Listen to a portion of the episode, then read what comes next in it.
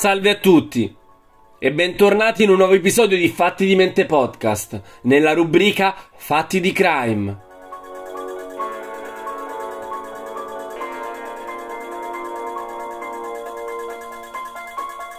Oggi parliamo di un personaggio che è rimasto nella storia, è rimasto nella nostra cultura, ancora oggi più o meno tutti sanno di chi si tratta, ma non sanno di chi si tratta realmente. Conoscono il personaggio ingigantito, la sua leggenda, ma chi era veramente?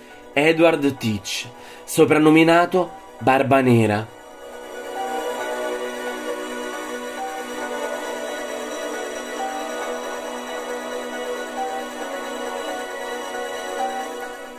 Siamo tra i Caraibi e la costa orientale del Nord America, tra il 1716 e il 1718.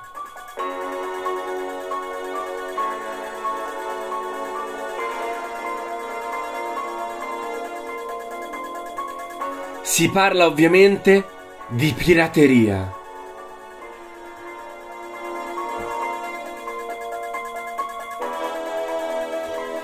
Sebbene le sue imprese non possano essere paragonate ai successi di altri pirati, Barbanera gode senza dubbio della fama maggiore.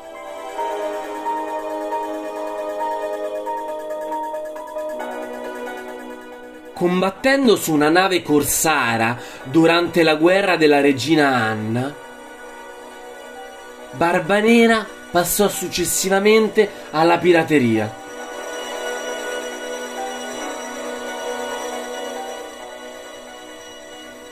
Nel 1716 Barbanera si recò in quella che all'epoca era chiamata la Repubblica dei Pirati di Nassau, che si trovava nelle Bahamas.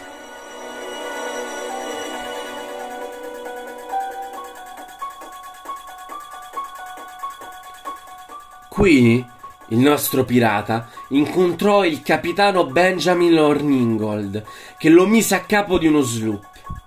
Insieme si diedero al saccheggio di navi nelle acque che circondavano Cuba, le Bermuda e lungo la costa orientale americana.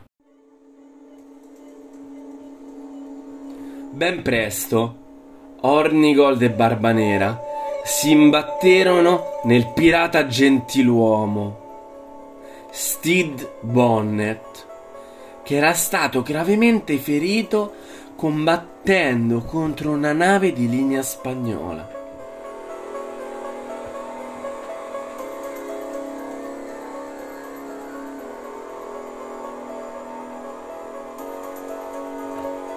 Metà dell'equipaggio di Bonnet era morto e i 70 pirati sopravvissuti stavano perdendo fiducia nel loro comandante.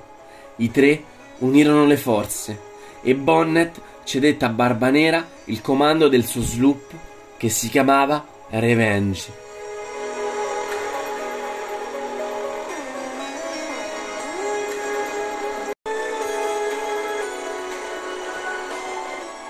Durante un assalto nei pressi di Martinica, avvenuto nel novembre 1717, Hornigold conquistò la prestigiosa fregata da 200 tonnellate. E ossia la Concorde de Nantes, che Barbanera, cui venne affidata, la ribattezzò poi Queen Anne's Revenge.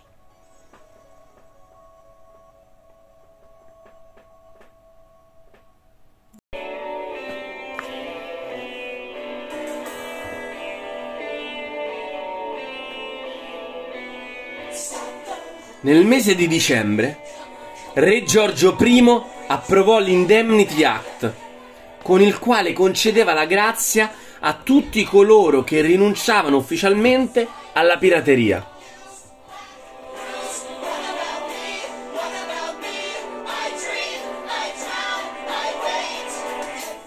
Hornigold che dopo aver votato contro la decisione di attaccare qualsiasi nave, incluse quelle brica- britanniche, era stato sostituito come capitano dal suo equipaggio e da quello di Barbanera, e quindi si avvalse della legge. abbandonò la pirateria e le strade di Ornigold e Barbanera si divisero per sempre.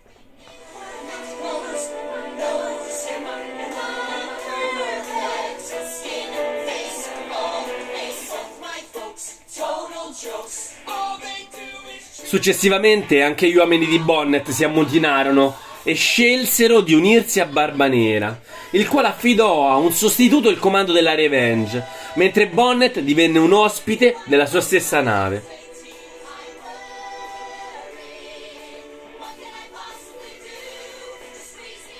Poco dopo Barbanera fece rotta verso la Carolina del Nord, dove assediò il porto di Charleston, conquistando nuove imbarcazioni e prendendo in ostaggio un ricco mercante e politico.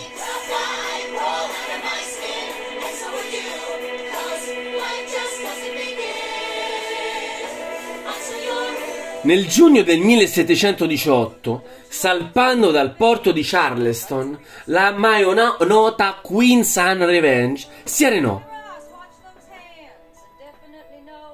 E dopo aver messo all'ancora la flotta presso la baia di Topsail Inlet, Bonnet e Barbanera viaggiarono via terra verso la città di Bath, nella Carolina del Nord, dove ricevettero la grazia del governatore Charles Eden.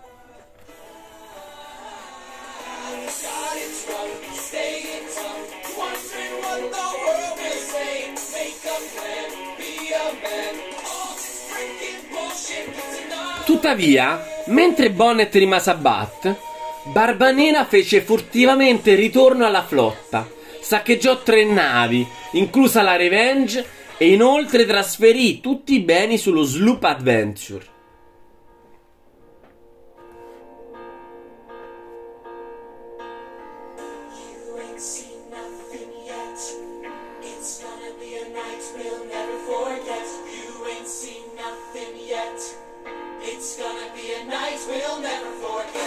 Avendo violato le condizioni del perdono, sulla testa di Barbanera pendeva una grossa taglia e il 22 novembre 1718 il pirata fu raggiunto presso il porto di Ocracoke da due sloop della Royal Navy, comandati dal tenente di vascello Robert Maynard.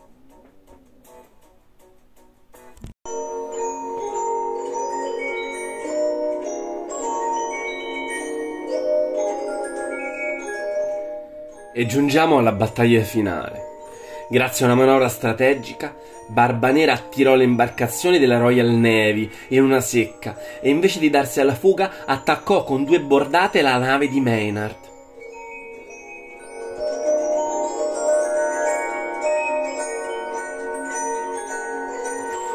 Quando il fumo si dissipò, in coperta rimanevano solo il tenente e un pugno di membri dell'equipaggio, e Barbanera ordinò alla sua ciurma di 23 uomini di lanciarsi all'arrembaggio.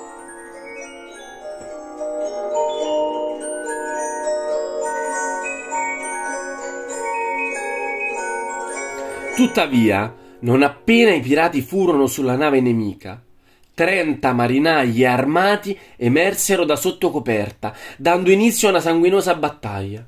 Maynard e Barbanera puntarono i loro fucili a pietra l'uno contro l'altro e fecero fuoco.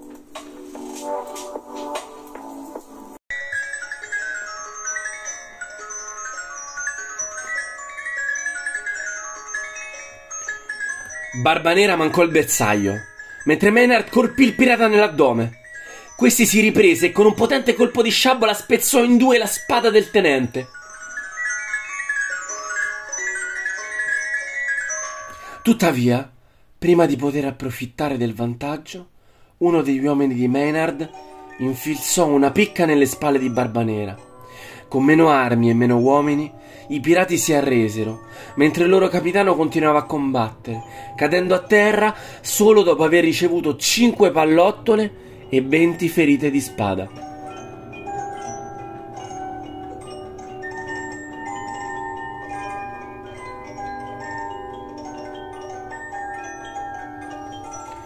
Maynard ordinò ai suoi uomini di appendere sul bompresso la testa di Barbanera, che in seguito fu collocata su un palo nei pressi dell'Hampton River come avvertimento per gli altri pirati.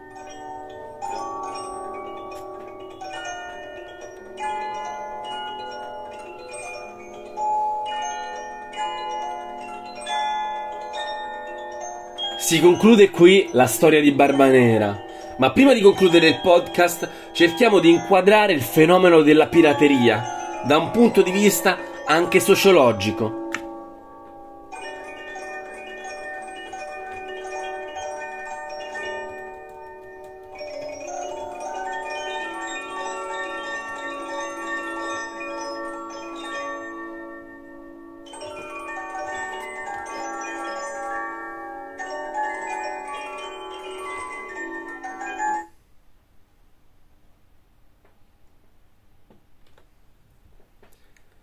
Ebbene, pirateria legale. In che senso pirateria legale?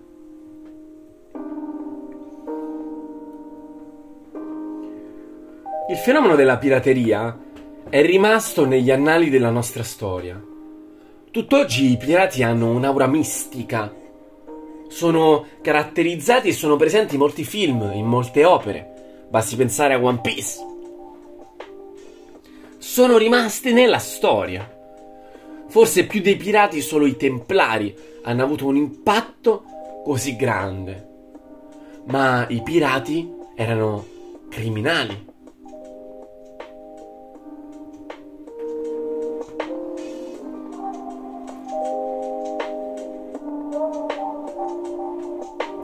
I sociologi hanno da tempo riconosciuto la natura situazionale del crimine e della devianza, fenomeni che cambiano nel tempo e cambiano anche in base al luogo in cui avvengono, e di cui la pirateria costituisce un perfetto esempio.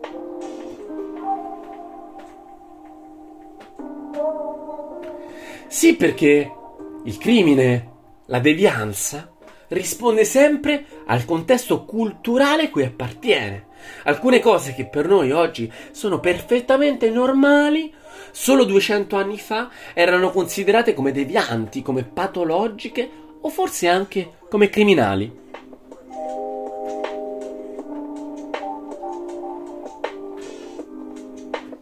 Ritornando al caso in oggetto di questo podcast, alla pirateria, verso la metà del XIII secolo Enrico III d'Inghilterra iniziò a rilasciare licenze per veri e propri incarichi di pirateria, che consentivano ai marinai di attaccare e saccheggiare le navi straniere e che dopo il 1295 assunsero il nome di lettere di corsa.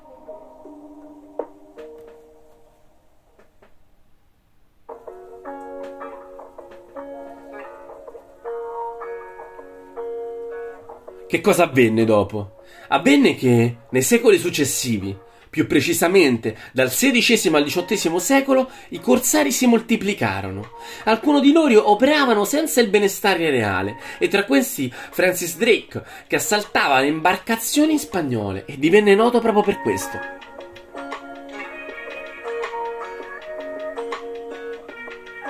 Durante la guerra della regina Anna, poi, i corsari britannici di professione saccheggiavano regolarmente le navi francesi e spagnole, ma quando le ostilità tra le nazioni cessarono, si ritrovarono improvvisamente a essere considerati fuori legge.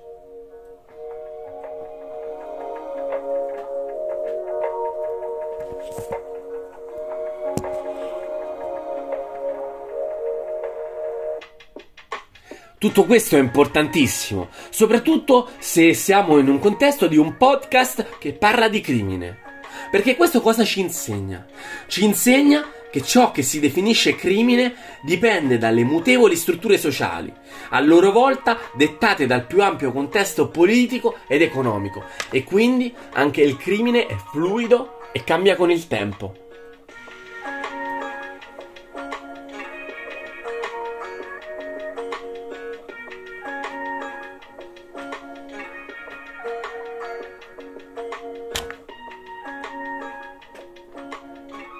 Grazie a tutti per aver ascoltato questo podcast della rubrica Fatti di Crime del podcast Fatti di Mente. Noi ci vediamo prossimamente con un nuovo episodio.